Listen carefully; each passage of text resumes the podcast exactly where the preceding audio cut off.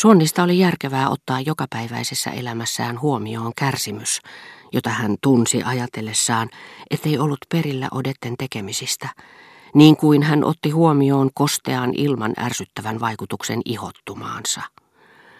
Varata talousarviossaan huomattava summa odetten jokapäiväisiä toimia koskevien tietojen hankkimiseksi, joiden puutteessa hän olisi tuntenut olonsa onnettomaksi, samoin kuin hän varasi rahaa tyydyttääkseen muitakin mielihaluja, joista hän tiesi voivansa nauttia, tai ainakin nautti ennen rakastumistaan, kuten esimerkiksi mieltymyksestään taidekokoelmiin ja todella hyvään ruokaan. Juuri kun hän aikoi hyvästellä Odettea lähteäkseen, Tämä pyysikin häntä jäämään vielä hetkeksi ja tarttui ripeästi hänen käsivarteensa, kun hän oli avaamaisillaan ulkooven.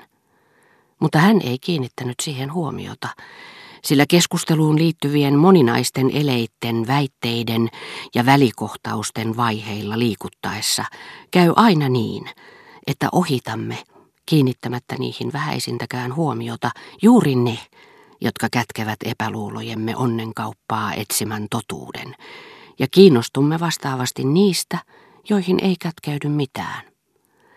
Odet toisti toistamistaan. Mikä vahinko. Sinä et koskaan tule iltapäivällä, ja kun sinä nyt kerrankin tulit, niin en nähnytkään sinua. Hän tiesi varsin hyvin, ettei Odet ollut tarpeeksi rakastunut joutuakseen epätoivoon siitä, ettei ollut sattunut tapaamaan häntä, mutta koska ystävätär yleensä yritti olla hänelle mieliksi, oli hyväluontoinen ja usein pahoillaan, mikäli oli tullut loukanneeksi häntä, niin että hänestä oli itsestään selvää, ettei tämä nytkään olisi halunnut evätä häneltä hetken yhdessäoloa, joka olisi tuottanut niin suurta mielihyvää, ei suinkaan odettele, vaan hänelle itselleen. Kysymyksessä oli kuitenkin niin vähäpätöinen asia, että toisen kasvoille leviävä aina vain surkeampi ilme rupesi askarruttamaan häntä. Odet muistutti nyt enemmän kuin koskaan primaveran maalarin naishahmoja. Hänellä oli sillä hetkellä heidän kasvonsa, uupuneet ja lohduttomat, jotka kuin luhistuvat ylivoimaisen tuskan painosta, vaikka he vain antaisivat Jeesuslapsen leikkiä granaattiomenalla tai seuraisivat kuinka Mooses kaataa vettä kaukaloon. Suon oli jo kerran nähnyt yhtä murheellisen katseen, mutta ei enää osannut sanoa milloin. Ja sitten, yhtäkkiä, hän muisti. Silloin, kun Odet oli valehdellut, puhuessaan rouva Verderäänin kanssa edellisestä illastaan, jolloin oli pysytellyt kotona muka sairauden vuoksi, mutta itse asiassa voidakseen jäädä Suonnin kanssa kahden. Hänen ei tietenkään olisi tarvinnut katua noin viatonta valhetta, oli hän sitten miten tunnon tarkka tahansa. Mutta Odetten tavanomaiset valheet olivat vakavampaa laatua, ja niiden oli määrä kätkeä yhtä ja toista, jonka ilmitulo olisi saattanut hänet hirvittäviin vaikeuksiin eri ihmisten kanssa.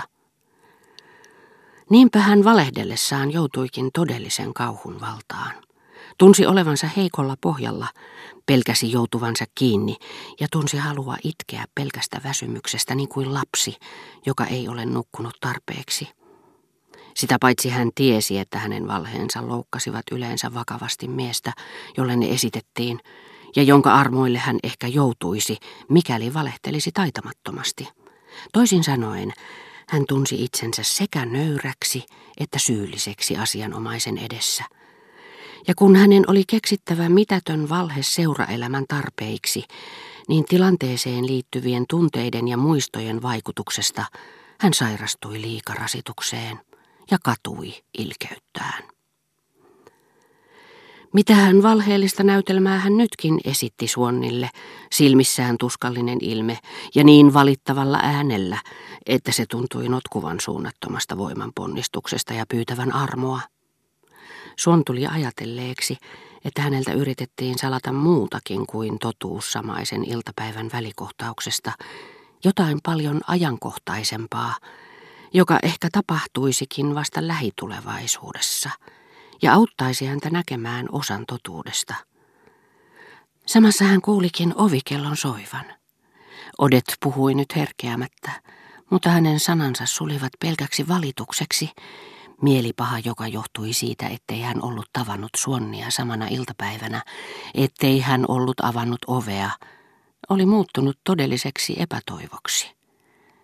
Kuului selvästi, kuinka ulkoovi sulkeutui ja vaunun pyörät ratisivat, niin kuin joku olisi lähtenyt. Todennäköisesti joku, jota Swannin ei olisi suotu tapaavan, jolle oli sanottu, ettei Odet ollut kotona. Silloin, ajatellessaan ettei muuta tarvittu kuin että hän poikkesi talossa epätavalliseen aikaan, kun hän jo tuli myllertäneeksi niin paljon sellaista, mitä hänen ei olisi suotu tietävän, hän lannistui. Tunsi suoranaista epätoivoa. Mutta koska hän rakasti Odettea, koska hän oli tottunut kohdistamaan tähän kaikki ajatuksensa, niin hän tunsi nimenomaan Odettea kohtaan sääliä, jota olisi itsekin ansainnut, ja mutisi pikku raukka. Kun he sitten erosivat, Odet tarttui kirjennippuun, joka lojui hänen pöydällään ja kysyi, voisiko hän toimittaa sen postiin. Hän otti kirjeet ja huomasi vasta kotiin tultuaan, että ne olivat unohtuneet hänen taskuunsa. Hän lähti heti postitoimistoon, otti nipun esille ja silmäili osoitteita ennen kuin pudotti kirjeet laatikkoon. Ne olivat kaikki kauppiaille, paitsi yksi, jonka kuoressa oli Forsvin nimi. Hän piteli sitä kädessään ja mietti. Jos näkisin, mitä siinä on, niin saisin tietää, miten Odet nimittää sitä miestä. Toisin sanoen, onko heidän välillään jotakin. Voihan olla, että ellen avaa sitä, tulenkin itse asiassa loukanneeksi Odettea, sillä se on ainoa mahdollinen tapa vapautua tästä mahdollisesti loukkaavasta ja joka tapauksessa kärsimyksiä tuottavasta epäluulosta, jota ei enää mikään voi tuhota, kun kirje kerran on lähtenyt.